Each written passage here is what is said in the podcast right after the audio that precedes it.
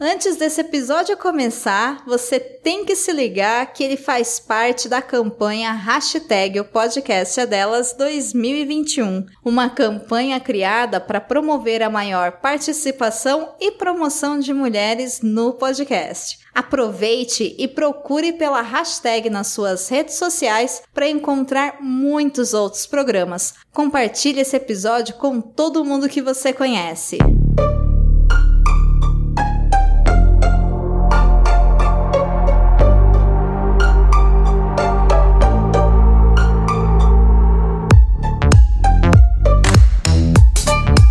Oi, eu sou Amanda Moré. Oi, eu sou a Gisele Fernandes, mas me chame de Gi. E esse é o Revel Podcast. Oi, gente! Sejam todas e todos muito bem-vindos e bem-vindas ao Revel Podcast. Um espaço que dá voz às pequenas empresas, amplificando sua importância na economia e na sociedade. Por aqui, falamos de assuntos como empreendedorismo, gestão de negócios, propósito e impacto social. A Revel é uma empresa de consultoria e mentoria de pequenos negócios que apoia o empreendedorismo criativo e o slow, fashion, content and living. E tem alegria demais nessa mesa hoje, gente. O episódio de hoje traz uma convidada mais do que especial. Esse episódio traz uma mulher, mãe, empreendedora, e criadora de conteúdo e que foi indicada por outra empreendedora e amiga para participar desse episódio que está concorrendo ao prêmio do concurso O Podcast é Delas 2021. A nossa convidada é a Monique dos Anjos e é a dona do perfil Monique que Disse.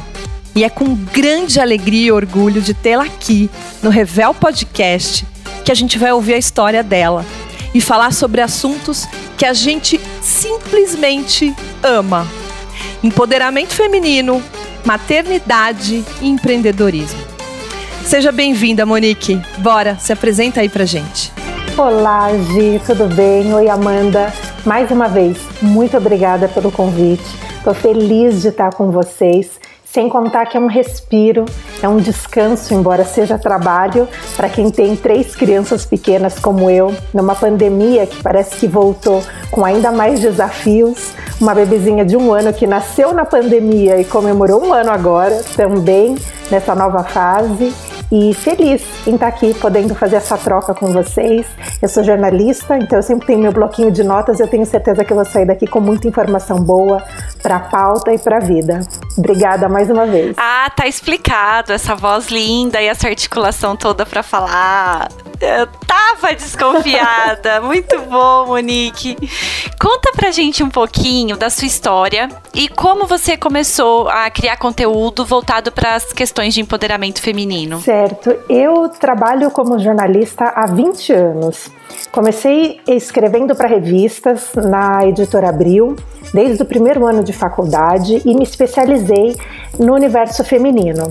Então, durante muitos anos, eu fiz grandes reportagens na área de saúde, finanças pessoais, carreira, bem-estar, comportamento, sempre voltado para esse público.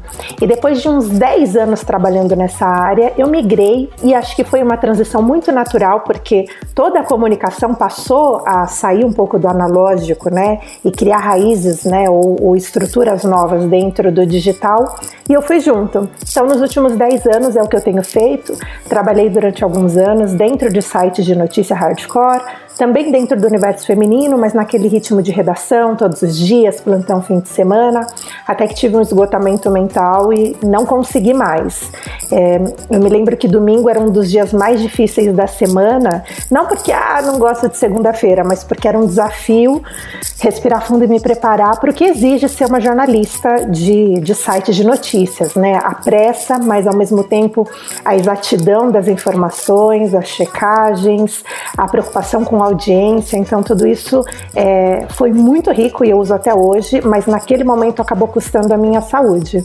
Então, hoje o que eu faço é uma misturo entre essas minhas duas especializações. Ainda escrevo para revistas, escrevo perfis para revistas femininas de grande circulação, mas também produzo conteúdo multimídia para marcas, ou seja, tudo que tem a ver com gravação de vídeos, com produções, apresentações, sites, textos. É, o que for possível a gente contar com comunicação, eu tento ser capaz de, de entregar.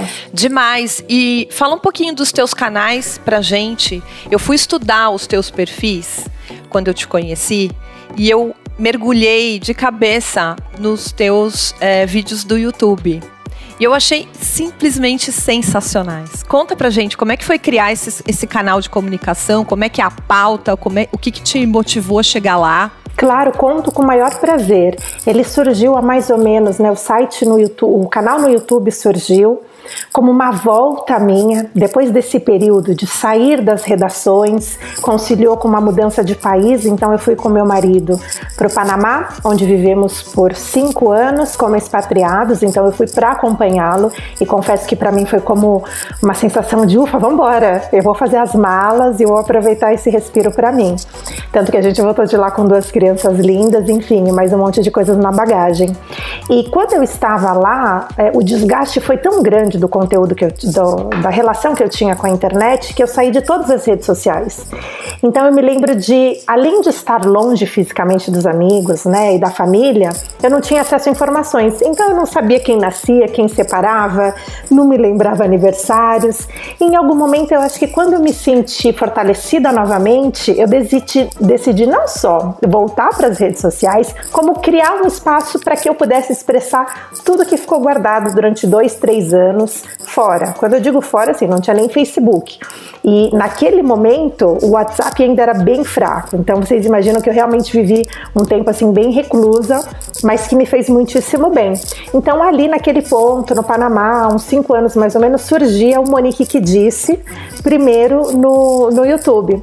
E aí conto para vocês uma história muito bacana que eu adoro reviver. Hoje eu moro no interior de São Paulo, num condomínio, e faço parte daqueles grupos de WhatsApp com moradores, enfim, mais de 100, 200 pessoas quase conectadas. Eu não acredito que sejam pessoas que acompanhem meu trabalho ou que me conheçam, até porque eu ainda não tenho grande visibilidade dentro do meu canal, enfim. E um dia, recebendo uma ligação da portaria para liberar alguém para entrar, enfim, a pessoa terminou a ligação falando assim: Ah, dona Monique, é, e, e quando vai ter mais vídeo?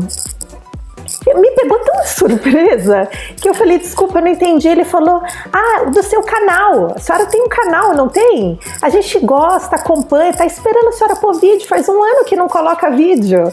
E era um dos seguranças daqui do condomínio onde eu moro, que de alguma forma encontrou meu conteúdo, associou ou com a minha presença, ou com o meu nome, e me convidou, me pediu para criar mais. O nome dele é Jorge. Isso virou uma história, porque é fantástico né? Você pensar até claro. onde a sua informação chega e pessoas que, é, ainda mais quando a gente trabalha com um número pequeno de, de, numa bolha pequena de pessoas acompanhando o nosso trabalho, claro que não dá assim, vaidade à parte, a gente fala, poxa, será que, que é legal o meu conteúdo? Se não cresce, não aumenta, será que eu continuo falando?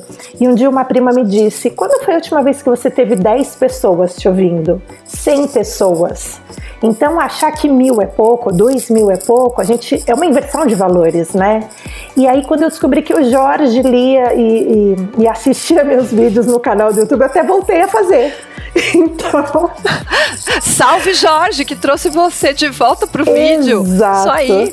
Exato. Que excelente. Você sabe que tem uma, uma máxima que a gente usa aqui é, em relação à, à, criação de conteúdo e essa questão de engajamento, de audiência, que é pega toda essa audiência e coloca dentro da sala da sua casa. Uau. É pouca gente? Muito bem colocado. Não é? Vamos fazer esse exercício. A gente já falou muito sobre isso aqui é, no podcast e a gente sempre fala disso no nosso perfil lá no Instagram, porque a gente tomou a decisão de fazer tudo organicamente de crescer organicamente, né? Demora mais, mas traz uma audiência mais qualificada. E acho que aí junto com isso vem um pouco da certeza de que sim, tem gente nos ouvindo. né? Aí a gente começa a ficar mais tranquila de que tá criando esse conteúdo para quem quer Sim. ouvir, né? E aí, é, quantidade não é sinônimo de qualidade. Então a gente é, sempre fica. A gente sempre tenta se lembrar Que disso. bonito. Quando a gente pensa nessa questão dos números e, e, e da audiência. E quando eu fui estudar o teu canal, uma coisa que eu, que eu vi também, Monique, é que você você alterna um pouco, às vezes, os assuntos que você leva para lá. E ora, você tá trazendo um assunto de muita leveza, é, é, muito, muito suave, um, um assunto menos polêmico. E ora, você traz assuntos mais árduos, mais difíceis, mas ainda assim com muita leveza. O que foi um, um diferencial que eu percebi. Você muda o, o assunto, mas você imprime o seu jeito de comunicar as coisas sempre é, da mesma forma, com uma constância, com uma, uma coerência que eu achei sensacionais. Como é a reação do seu público, da sua audiência em relação a isso? E o que, que eles mais gostam de ver de conteúdo lá no teu canal? Gi, Amanda, posso confessar uma coisa para vocês? É, vocês sabem que essa é a primeira vez que eu participo de um podcast, né? Que eu faço uma gravação. E aí eu fiquei me perguntando, em que momento eu conto para eles, para elas, para as pessoas que estão me ouvindo, que eu sou negra? Porque até agora isso não foi dito. E eu fico pensando que a gente cria, né, uma imagem de quem é essa pessoa que está falando, quem que é a dona dessa voz, quem que construiu essa história, né? E aí eu acho que esse é um ponto e um gancho muito bacana para eu falar sobre isso. Eu adorei a sua colocação sobre a forma como eu tento falar sobre esses assuntos de uma forma leve, e aí eu vou contextualizar. A maioria das pessoas, incluindo eu, a gente não quer falar sobre racismo, a gente não quer precisar, né, ter que falar sobre racismo, sobre solidão, sobre é, a solidão da mulher negra, sobre agressões às mulheres, né, a retirada dos nossos direitos. E aí, quando você tem essa fala sendo produzida por uma mulher negra, você acaba tendo muitas vezes um preconceito de que aquela pessoa vai ser raivosa, vai ser a militante chata. A gente teve muito disso, né? Como repercussão desse último BBB. Não, não desse último, porque eu acho que ele ainda não terminou. E, e é o tipo de. Mas já, já, já bagunçou bastante, né? é, a sociedade, acho que a gente pode dizer, com o que aconteceu até agora, né? Sim. Mesmo o programa ainda no ar. É, e aí eu até fiz post sobre isso, falando: olha, caso você não saiba o que está acontecendo, em primeiro lugar, bem-vindo à Terra, porque você precisa ser uma pessoa completamente alienada e desconectada do que está acontecendo para não saber quais são os assuntos levantados lá. Então eu posso não reconhecer ninguém pelo nome ou pela aparência, mas eu sei o que está sendo dito, né? E a gente teve muito disso, muita militância, muitos assuntos difíceis de serem tratados. E aí você pode ou ser considerada uma fada sensata ou uma militante raivosa. E de maneira geral, essa determinação é muito atrelada à cor da pele, à aparência de quem está falando, né? Teve a questão do Babu, ah, ele, ele é o homem negro que dá medo, eu me sinto insegura perto dele. Ao mesmo tempo, a gente viu pessoas saindo de lá com acusações de, de estupros e outras violências, mas que tiveram ali, não foi cancelado, né? Mantiveram seus, seus acordos e negócios. Então, sim, eu acho que de forma consciente, mas principalmente inconsciente, eu tento medir muito bem as palavras que eu uso, a forma como eu articulo isso, porque eu preciso que as pessoas escutem as minhas mensagens até o final. E eu sei que se eu me deixar levar pela emoção, e eu sou uma pessoa passional, então, assim, exige um certo exercício, né? Tentar manter essa conduta. É, se eu fizer isso, eu perco quem a, a audiência, eu perco o retorno, a pessoa simplesmente não, né, não interage. Então, sim, é uma preocupação minha, e eu percebo que os assuntos que mais tiveram visualizações e interações com pessoas são ligados, na verdade, a relacionamentos, especialmente relacionamentos interraciais. Então, vocês percebem que eu tenho uma média, às vezes, de mil, dois mil, duas mil visualizações, ou até 100, 150. Só que todos os vídeos que eu fiz falando sobre casamento, relacionamento, relacionamento interracial, a minha família, aí você tem 70 mil visualizações e muitos comentários, muitos questionamentos. Que interessante isso, né? Mas eu vejo. É, eu vejo, meu Deus, eu vejo tantas camadas em tudo isso que você falou. É, primeiro, o teu, o teu lugar de fala, de, de ter escolhido esse posicionamento para conseguir falar para mais pessoas, né? Quando você começou a falar, eu já estava aqui arrepiadíssima, já e já me segurando aqui, porque são, são pautas que, que são muito recorrentes aqui é, entre, entre mim e a Amanda, quando a gente está tá fazendo algum conteúdo ou tá tá atuando, né, é, tá exercendo o nosso ativismo é, é, ligado à questão de gênero, à questão de raça, de, de igualdade, enfim, tudo isso que, que, que permeia é, os nossos valores e que com certeza estão aí dentro do, do teu, da tua agenda. Agora, eu até entendo, Monique, que esse, esse, perfil, essa imagem daquele ativista é, raivoso que está ali é, é, é, gritando, tá, tá espumando, né? Na hora que tem que ir para frente de batalha, ele também é necessário, foi muito necessário. Em, em várias frentes, né? Foram, foram, foram soldados que, que que nasceram dessas lutas e que foram tão necessários, né? Porque às vezes realmente, é, se a gente fala baixo em, em, num, deserto, né, onde ninguém está querendo ouvir, realmente ninguém vai nos ouvir. E tem o seu momento, tem o seu papel, tem a sua importância, não tenho dúvida. Mas você trouxe, é, é impressionante as camadas de tudo que você trouxe. Você trouxe mais um nível de diversidade para tudo isso que você, você falou. Que sensacional isso. Ah, obrigada. Eu, eu tô adorando essas observações. É tão gostoso a gente receber esse feedback, né? Sobre, de fato, como a gente, como as outras pessoas nos enxergam. É, e eu entendo que seria ótimo, eu adoraria ter autoconfiança para falar, ah, tanto faz o que digam, mas ah, se a gente vive em sociedade, a gente precisa sim se preocupar, né? Se a gente está se fazendo entender, se a gente está sendo clara é, e, e alinhar expectativa e realidade Então, sim, hoje eu confesso que eu me preocupo e até demais sobre como vai ser recebida a minha fala, as coisas que, que eu faço, até porque a gente às vezes acaba sendo é, referências para as coisas mais simples, né, como para as nossas próprias crianças, ou até para essas questões de uma pessoa que eu não conheço e que me diz. E naquela época que o, o seu Jorge entrou em contato comigo, foi logo depois do incidente no Carrefour, e ele falou: Ah, senhora Monique, a senhora não pode fazer um posicionamento? E eu percebi que ele queria também saber como melhorar é, o discurso dele. Não que ele fosse repetir, mas até para você ser contrário, você precisa ouvir primeiro né? Até para discordar. Sim. Nossa, que, que incrível. Você já, já era referência para ele. Eu, eu, faço muito isso, quando, principalmente quando acontecem as polêmicas. Eu tenho os influencers, assim, que eu vou me abastecer pra, das opiniões mesmo, inclusive no BBB. E gosto de saber o que, o que, o que outras pessoas estão achando, né? E, e você, ele, ele tava aguardando ansioso, que lindo, né? A gente vê que tá impactando na vida de alguém e acho que essa é a beleza mesmo da produção de conteúdo, né? É muito. É verdade. Nossa. É, é nessas horas que fala, tá valendo a pena, né? Tudo isso que eu tô fazendo. E, e você servindo de inspiração para ele, com certeza para muito mais gente. Que, que trabalho Sim, necessário, verdade. né? Cansativo e necessário, né, Monique?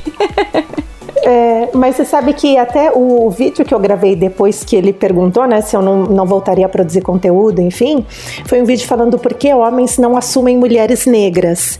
Então, como eu estudo bastante a questão étnico-racial, eu, eu gosto de, de falar sobre os livros que eu li, porque não adianta, se eu me usar como referência, né, não é um diário, para chamar a atenção das pessoas, porque até, especialmente quando eu falo sobre solidão da mulher negra, como eu, uma mulher casada há 16 anos, com três filhos, posso falar de solidão?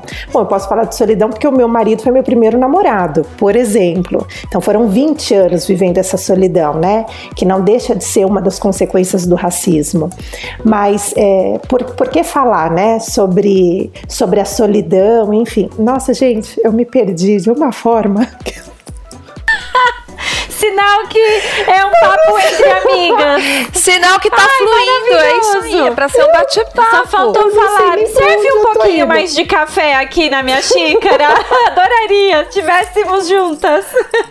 Eu pensei, eu vou enrolar um pouco mais pra ver se eu lembro, mas aí eu falei, não, de- Mas você tá falando uma coisa agora. Você falou assim: quem sou eu pra falar de solidão?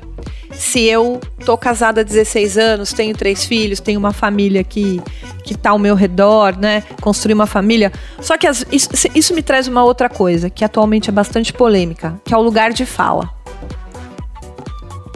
Eu tive uma conversa sobre isso é, com uma amiga, eu, porque eu falei pra ela assim. é, por que, que eu não posso ter esse lugar de fala também? Eu, por exemplo, da questão da questão é, é, da solidão, da solidão ou você mencionou especificamente a solidão da mulher negra, mas tá bom do, do racismo como uma uma manifestação generalizada. Por que, que eu não posso ter esse lugar de fala no momento em que eu me identifico com essa causa e eu eu luto para que isso, que, que esse, esse, essa manifestação, esse comportamento que eu julgo primitivo, a gente já devia ter virado essa página há muito tempo. Eu não tenho esse lugar de fala porque eu não sou negra. E ela me respondeu assim: Você talvez é, receba essa resposta de algumas pessoas que não, esse lugar de fala não é seu, de fato por você não ser negra. Mas você tem o direito de engrossar essa voz. Aí eu falei, pronto, eu já me sinto satisfeita. Dessa forma, eu já me sinto satisfeita. E Eu o dever. sinto- E o dever, E o dever, porque isso eu né? já peguei pra É. mim. Mas É. eu já tô satisfeita. Se você me dá, se você me legitima nesse direito, eu já tô contente. Então, eu entendo essa, essa crise, né? Da gente falar, será que eu tô. Eu, eu- tenho direito de estar falando desse assunto ou não? Claro, no seu caso, com certeza que você estava mencionando essa solidão de um período que você realmente também viveu. Então, é, sim, eu, eu, eu também.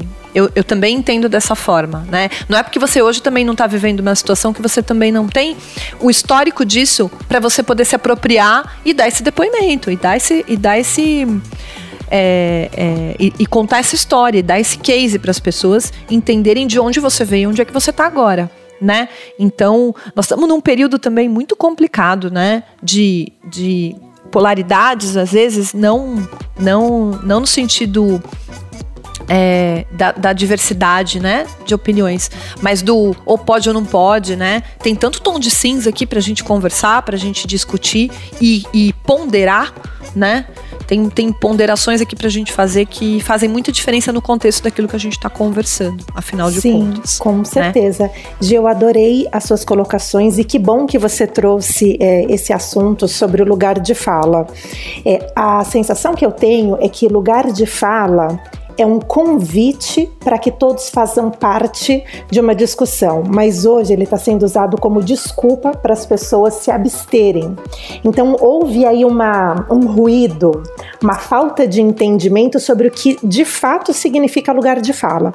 Lugar de fala não quer dizer que uma ou outra pessoa não possa participar de uma discussão, e sim que ela precisa articular o pensamento dela a partir do lugar que ela ocupa na sociedade. Então, lugar de fala não é você tem direito a falar, você deveria ouvir. É não, você fala a partir da sua percepção, a partir da sua vivência, ou seja, todos temos lugar de fala.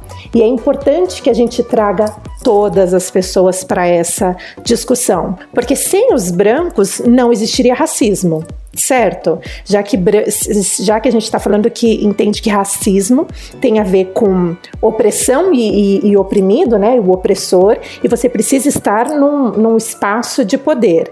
Então, se a gente tira a principal é, parte dessa equação, a gente não evolui na conversa. Então, ao mesmo tempo, a gente precisa entender que em determinados momentos a gente só vai precisar ouvir.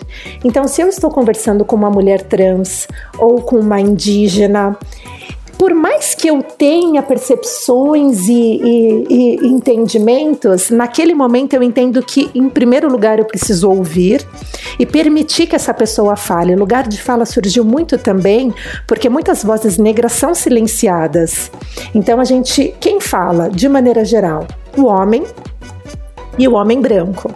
Então, é, vocês lembram no, numa das, das discussões antes da eleição dos Estados Unidos, e a vice-presidente falou para o Biden, ela falou, e eles são, eram, eram não, né? São aliados, e ela falou: Eu estou falando. Ela precisou fazer isso pra, só para que ela tivesse direito de falar, né? Então, lugar de fala também tem muito disso. Será que você, quando está numa situação privilegiada, consegue ceder a palavra a alguém? Mas não deixa de ser um convite para uma conversa. Excelente. E aí, para mim, eu já faço um outro gancho aqui. Gente, se deixar, nós vamos longe dessa conversa, hein? Já foi, ó. Ah, eu já tô Já foi, já tô animada. Gente, eu tô eu me mexendo aqui na cadeira, vocês não têm noção. Mas eu já penso, eu já, eu já vou para outro lugar. Vamos ouvir, essas pessoas precisam. A gente, todo mundo, né? É, vou, vou, me colocar no nós, né? É, humanidade. Todo mundo tem que ouvir é, o, o outro.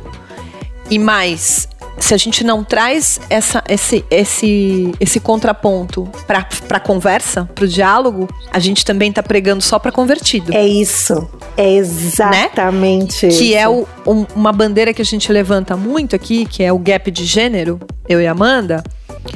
E a gente vem de uma rede onde atua também com mulheres, mães, empreendedoras e é uma coisa que eu venho insistindo há muito tempo. Se a gente não trouxer os homens para essa conversa, a gente não vai evoluir, porque a gente continua pregando para convertidos, porque todo mundo já sabe, né? As mulheres, as mães empreendedoras, é, to, nós todas já sabemos qual é o caminho que a gente tem para para percorrer, a picada que a gente tem que abrir ali no facão todo santo dia para poder trilhar o caminho. Quem tem que vir para essa conversa é o outro. É verdade. Né? É isso. É o outro. Sim. São, são os aliados, né? A gente fala muito em, em aliadas. Então, é, imagina, de forma alguma você precisaria, né? Ou pediria minha autorização. Mas eu peço a você, né? A vocês, Amanda, você, Gi, que se sigam falando sobre isso. Falem sobre racismo, conversem sobre discriminação, conversem sobre questões de gênero, sobre desigualdade de gêneros. Tragam pessoas diversas é, é muito confortável e muito perigoso a gente falar só para nossa bolha, só para as pessoas que dizem, ah, verdade, eu concordo, porque a gente precisa ir além, né? E vai gerar desconforto. Mudanças geram, né, desconforto, incômodo, mas que são necessários. Então, acho que sua colocação, seu ponto foi crucial. A gente não evolui se a gente não trouxer essas pessoas para a conversa. E aí, é, falando um pouquinho como você, eu, eu faço outro gancho. Eu perguntei para o meu marido alguns alguns meses, você já oficialmente verbalizou para as mulheres da sua equipe que tudo bem se elas forem interrompidas por crianças? Porque tem um pouco de romantização do home office. Eu mesmo dou muita risada e brinco porque durante a minha bebê, meu marido disse que é porque ela fica emocionada, mas é começar uma reunião e ela vai fazer cocô. E aí eu tenho que ficar eh, sorrindo e tudo acontece para baixo da câmera. E eu fico, é. né? E, e aí as pessoas falam, ah, fica tranquila, mas até que ponto isso não passa uma imagem de, ah, por mais que ela seja multitask, ela não está 100% focada. Será que eu passo mais uma coisa para ela? Será que ela dá conta, já que ela está tão é, atribulada? E as pessoas falam, ah, a gente já dá risada, vê meme, as pessoas passando atrás. Mas quem são as pessoas, de maneira geral, interrompidas numa chamada, num call? São homens ou mulheres? Então, a gente precisa falar para esses homens, você já deixou claro que tudo bem se ela for interrompida? Né? Porque hoje mesmo, para conversar com vocês, o meu marido está com as três crianças e ele é muito parceiro, ele é muito parceiro. Mas eu, eu costumo dizer que as estruturas dos casamentos, de maneira geral, são, são machistas. Por quê? Quando ele está numa reunião, nenhuma das três crianças sequer bate na porta. Aqui, gente, eu fico com o pé para criar uma distância, braços. e aí hoje eu pensei, é um podcast, eu não quero ser interrompida. Será que eu faço dentro do carro? Eu pensei, gente, não é justo. Diz pro marido, você, sensacional. você se vire, eu não sei para onde você vai nessa pandemia com essas crianças, mas eu não posso ser interrompida. Né? Então, é, Agora é o meu momento. É, né? exatamente. Mas você, nossa, essa, essa cena tem sido muito clássica, né? E é uma, é uma máxima isso. A criança, é, é, é essa, essa predisposição de correr para a mãe, né? É muito, é muito sensacional. Agora, eu tenho uma grande amiga, ela é executiva, e como nós também, né, é área administrativa, então está fazendo home office e elas, eles passaram por um treinamento agora há pouco tempo com, com tiveram na, não foi na verdade um treinamento, foi um foi um bate-papo com uma psicóloga porque a saúde mental está necessitando de ajuda, né, de apoio, de suporte de todos nós, na verdade, e essa pessoa é, falou para todos na empresa, falou gente, home office é quando a gente fez a opção de trabalhar naquele dia de casa. O que a gente está vivendo não é home office. A gente está vivendo uma pandemia. Então a criança vai te interromper, ela vai pedir para comer. Eu estou aqui falando com vocês numa posição totalmente estratégica para ficar de olho na minha filha que está sozinha aqui na minha frente. Tá aqui, tá brincando, tá, né, devidamente é, assistida e orientada, ó, agora eu vou gravar, preciso do teu apoio. Mas é isso, é um olho aqui e o outro ali. E é o que a gente está vivendo. Mas sim, a gente tem esse, esse gap é, também né, nesses papéis. Isso é outra coisa que está sendo muito, muito falada, muito discutida, muito lamentada, infelizmente. É, é, mais isso aqui, só isso já dava outro episódio inteiro. Sim, com certeza. outro episódio só. inteiro. Mas é, eu, eu, eu vejo também é, como mais um espaço para a gente poder falar, para a gente poder trazer.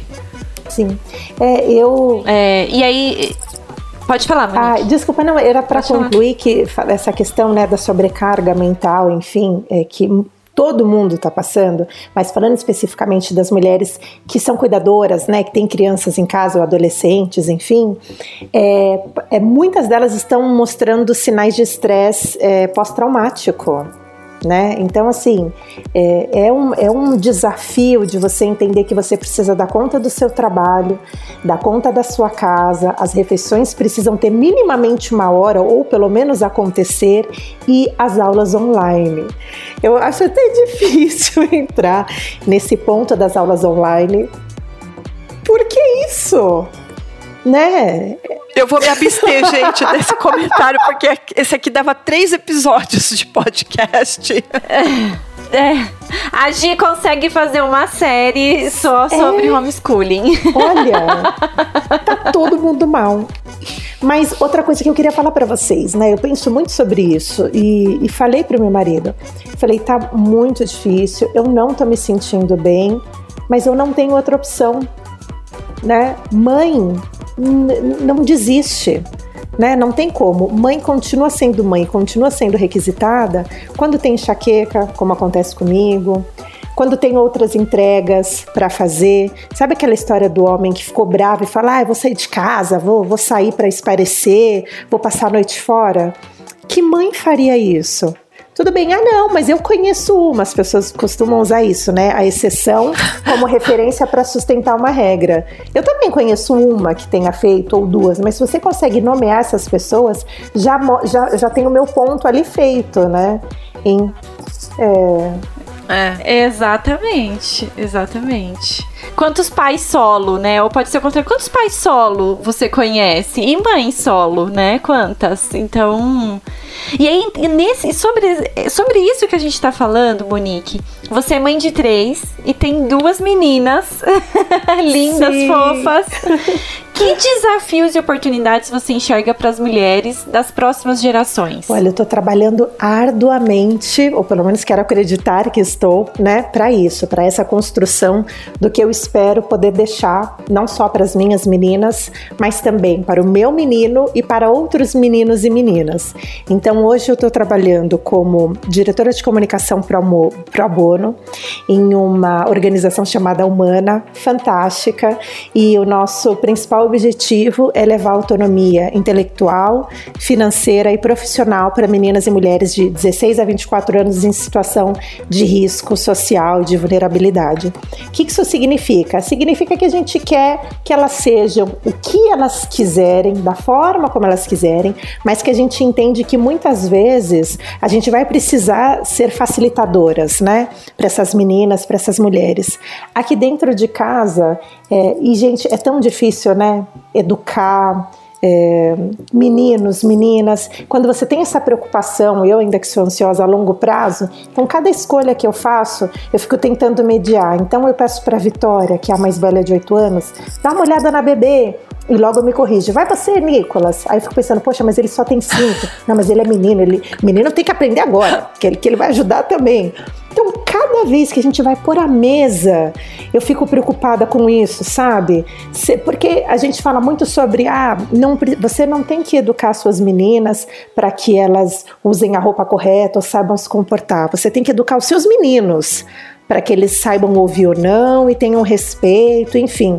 E aí, como a gente faz então, né? Porque por trás de cada homem machista ou agressor, houve uma figura de maneira geral feminina.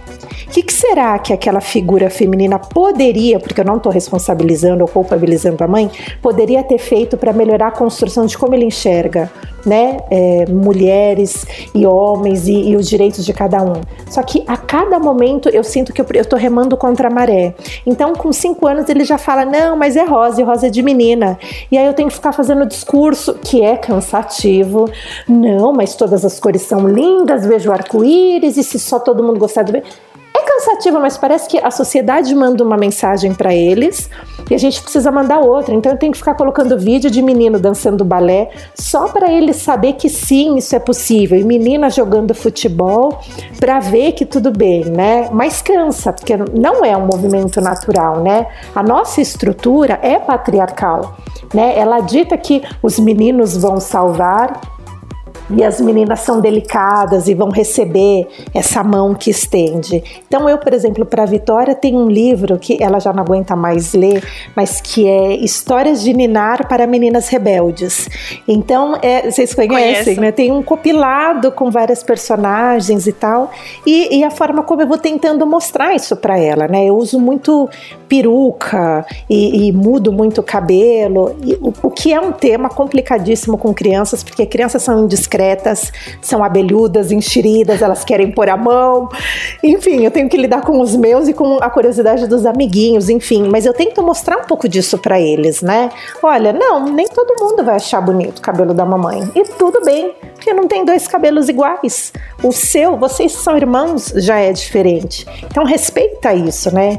Tem, respeito que é diferente. Aí a gente já entra em outra questão que é quando eu começo a conversar com eles sobre racismo, por exemplo.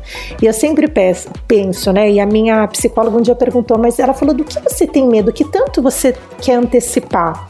E, e outra amiga que disse que ansiedade é excesso de futuro. Então eu confesso que eu tenho muito futuro, né? Sempre presente aqui para mim. Só que ao mesmo tempo eu fui uma criança que não vivi e não cresci tendo noção de ancestralidade, de discussões étnico-raciais. Então, por exemplo, se a gente for falar de como eu construí minha autoestima e a questão da solidão da mulher negra, olha quantos links eu estou fazendo. Corre para me acompanhar. Onde tudo isso teve origem? Muito provavelmente, mas não só isso, pelo fato de eu ser negra, mas eu não sabia. Eu fui descobrir isso, eu já era uma mulher adulta, por incrível que pareça.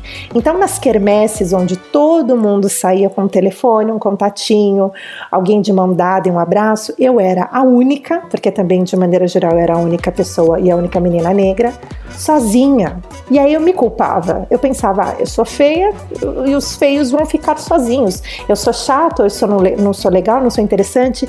Se alguém tivesse dito, olha, sabe o que, que é? Você é linda, mas nem todo mundo vai ver a sua beleza por conta da sua cor. Primeiro eles vão ver isso. Ou, ou da forma que fosse articulada. Mas eu não sei se por proteção ou porque meus pais de fato são pessoas que preferem ir lá e lutar pelas coisas deles sem. sem é, viver mais ainda, porque eles foram muito vítimas, né, de dessas opressões e sem verbalizar tanto. Então eu já falo, com eles sobre isso. Tanto que semana passada, andando de bicicleta, eu falei com a Vitória. E hoje ela falou para mim: ah, a gente começou a estudar escravidão. E eu me senti tão aliviada por já ter falado sobre isso com ela. Eu falei: Vivi, vocês vão ter esse tipo de informação na escola. E ela é uma criança, gente, ela é pequenininha. Só que eu falei: você não tem que ficar com vergonha, não, viu? Nem constrangida. Errado tava quem foi lá, e aí eu exagero, né? Foi lá nos reinos africanos, pegou aquelas rainhas lindíssimas e aprisionou aprisionou e trouxe para cá para trabalhar. Por quê? Porque quando eu tinha aula de história, eu queria me esconder no banheiro e não voltar para a sala de aula. Aqueles corpos negros, as indígenas, né, seminuas, como se aquilo não valesse nada, como se aquilo fosse, fosse barato.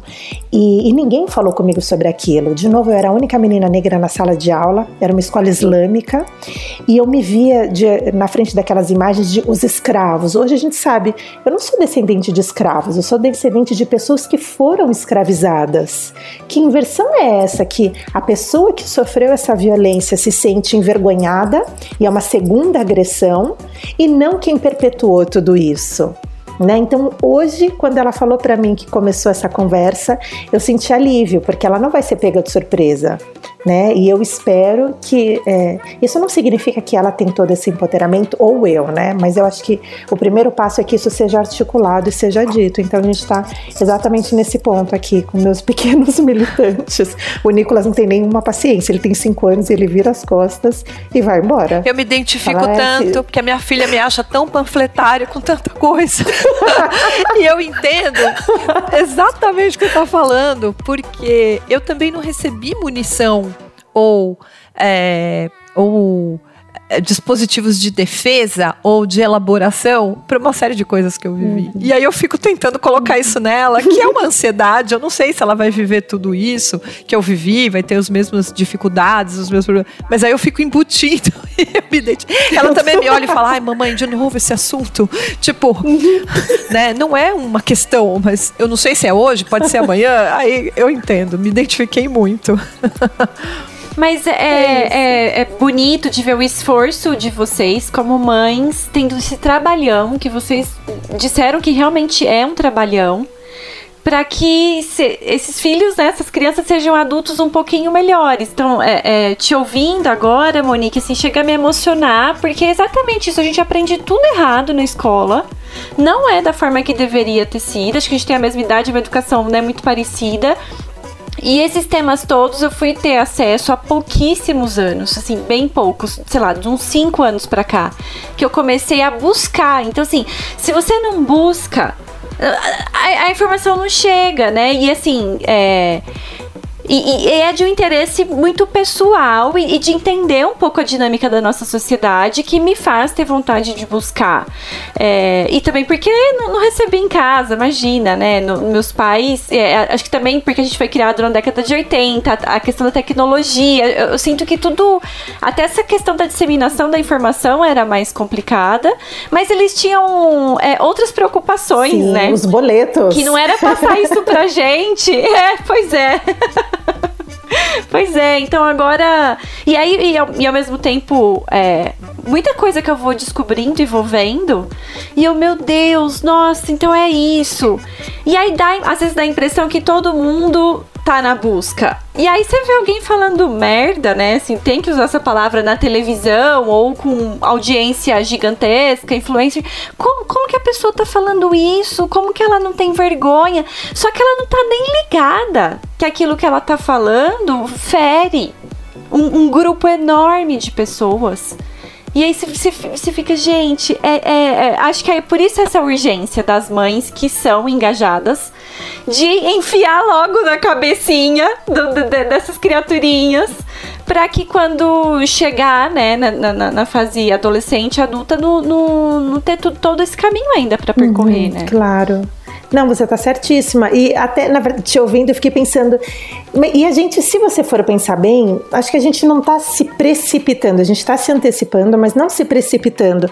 Porque, primeiro, a gente ainda vai ter um, um monte de bola fora, né? Coisas que a gente não disse, não falou, não sugeriu, e a gente fica pensando, ai, igual aquela história, eu fico simulando com eles. Então eu falo assim: se alguém parar vocês na rua com cachorrinhos bem bonitinhos e convidarem vocês para irem junto, vocês vão? E eles, não mentira, que lógico que eles iriam, mas eles não podem saber que eu sei.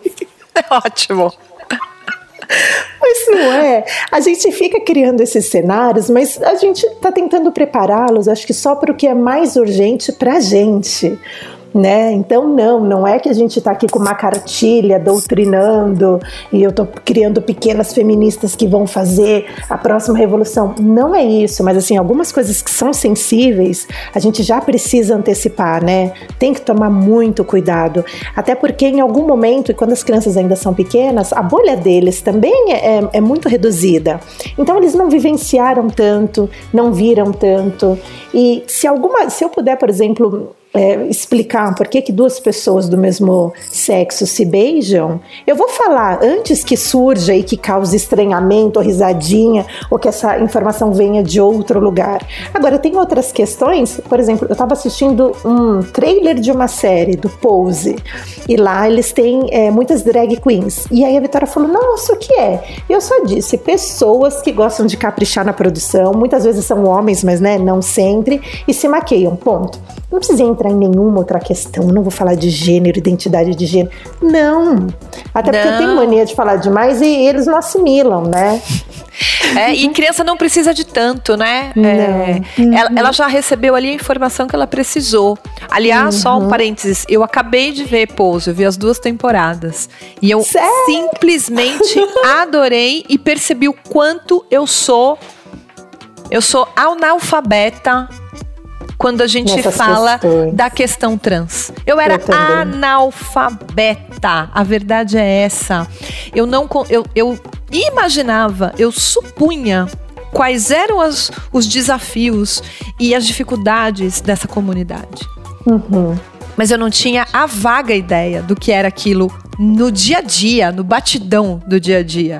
E a série é sensacional. Recomendo, é gente. Ó, já deixei boa. até aqui de, ó, ficou um momento randômico, não estava previsto, mas já já já fica a dica ah. aqui. Disponível no Netflix. Muito bom. E aí eu faço um, um, um, adendo e uma sugestão. O perfil de uma amiga minha fantástica chamada Giovanna Eliodoro, que tem o arroba no Instagram, a Transpreta, e é uma mulher trans e fala muito sobre essas questões, questões que às vezes passa despercebido por nós e que na, no, nesse, nessa série eles levantaram, por exemplo, que é passabilidade, né? Que é você como pessoa trans, você consegue passar passar por alguém cisgênero, ou seja, que nasceu e foi identificado com um, como homem ou mulher e segue se identificando dessa forma. E por que, que ela fala isso? Porque até a forma como elas consomem é diferente. Então, na série elas falam, né? Eu não entro num provador. Uma que não se vestia bem, né? Uma das é. mães das casas. Eu pego o que dá e vou embora. Então, Exato. eu acho. É, e e a, o objetivo da série, para quem tá pensando lá, vai, mas eu quero relaxar assistindo Netflix, é para você relaxar, assim, você aprende de um jeito muito muito natural, né? Muito pelo é que verdade. você vê das vivências deles. Vem uma vem uma, uma, uma mensagem, vem vem uma mensagem, vem um ativismo ali, mas ele não vem escancarado. Então você tem o entretenimento, claro, você tá lá buscando uma série, mas vem uma vem uma carga de aprendizado junto de quebra que eu achei sensacional, assim. Sensacional. Eu e meu marido, a gente terminava todo santo dia os episódios, olhava um pra cara do outro e pensava: meu Deus, a gente não sabia nada a respeito Ele assistiu com você? Opa! Ah, todos os episódios. Que marido incrível! Não, todos os episódios. E aí, a, a gente terminava os dois, um olhando pra cara do outro, de boca aberta, pensando: meu Deus, a gente não sabia nada desse universo. E a gente tem aqui para nós pautas que são.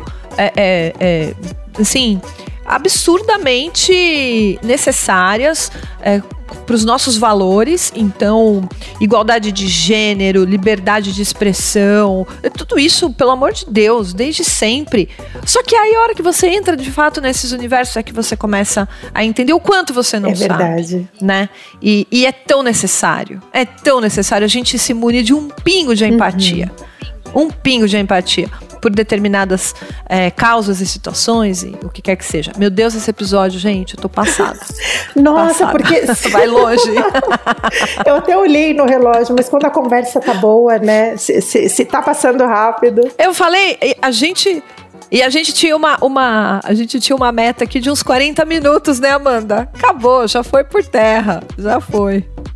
Gente, estamos chegando ao final do nosso episódio. Ah. Uma pena, a gente estava com uma com uma pauta maravilhosa aqui que já desmembrou para vários outros assuntos. foi. Eu vou, eu vou intitular esse episódio, na verdade, de. De um dia em que a gente ganhou uma amiga nova, né, Amanda? Eu acho que a gente pode, pode chamar assim. Bom, eu quero, primeiramente, é, começar os agradecimentos aqui a Monique, do perfil arroba Monique que disse. Muito, muito obrigada por ter aceitado o nosso convite, por estar aqui abrilhantando o nosso episódio. Que se, se, ele vai ganhar o concurso ou não, meu amor, eu não sei. Eu só sei que eu tive aqui. Eu tô arrepiada, eu tô terminando esse episódio muito, muito, muito emocionada. Eu tive aqui o prazer de ter essa uma hora de conversa com você. Muito obrigada, querida. Gi, eu agradeço muitíssimo. Amanda também. É, foi muito prazeroso, muito fácil conversar com vocês, as questões que vocês trouxeram. E eu me identifiquei muito também com, com as falas, com a forma como vocês se colocam na sociedade, com a forma como vocês se expressam. Então eu só posso agradecer, foi um bálsamo. Eu ainda brinquei hoje mais cedo e falei: olha, uma tarde boa para vocês e eu vou precisar de um plot twist na minha para que ela fique boa. Tava sendo um dia, né? Né, desafiador, deu certo. Estamos aí com o meu plot twist, porque estou me sentindo bem, renovada, feliz, graças a vocês e ao tempo que vocês dedicaram para essa troca. Obrigada. Eu que te agradeço, querida. Venham continuar essa conversa com a gente no perfil arroba Movimento Revel no Instagram. E se você tiver alguma outra sugestão de tema ou outro assunto que você gostaria de ouvir por aqui, só nos encaminhar uma mensagem. Ou ainda continuar essa conversa, né, que a gente eh, começou aqui. Para você que nos ouviu pelo Spotify, te convidamos a nos seguir e se você ouviu pelo iTunes, deixe suas estrelas e comentários que a gente responde todo mundo. O Revel Podcast é produzido e roteirizado por Amanda Moré e Gisele Fernandes. Esse episódio foi editado pelas mãos de Leandro Lopes. Tchau, até o próximo episódio. Um beijo da Amanda. Um beijo da Gi.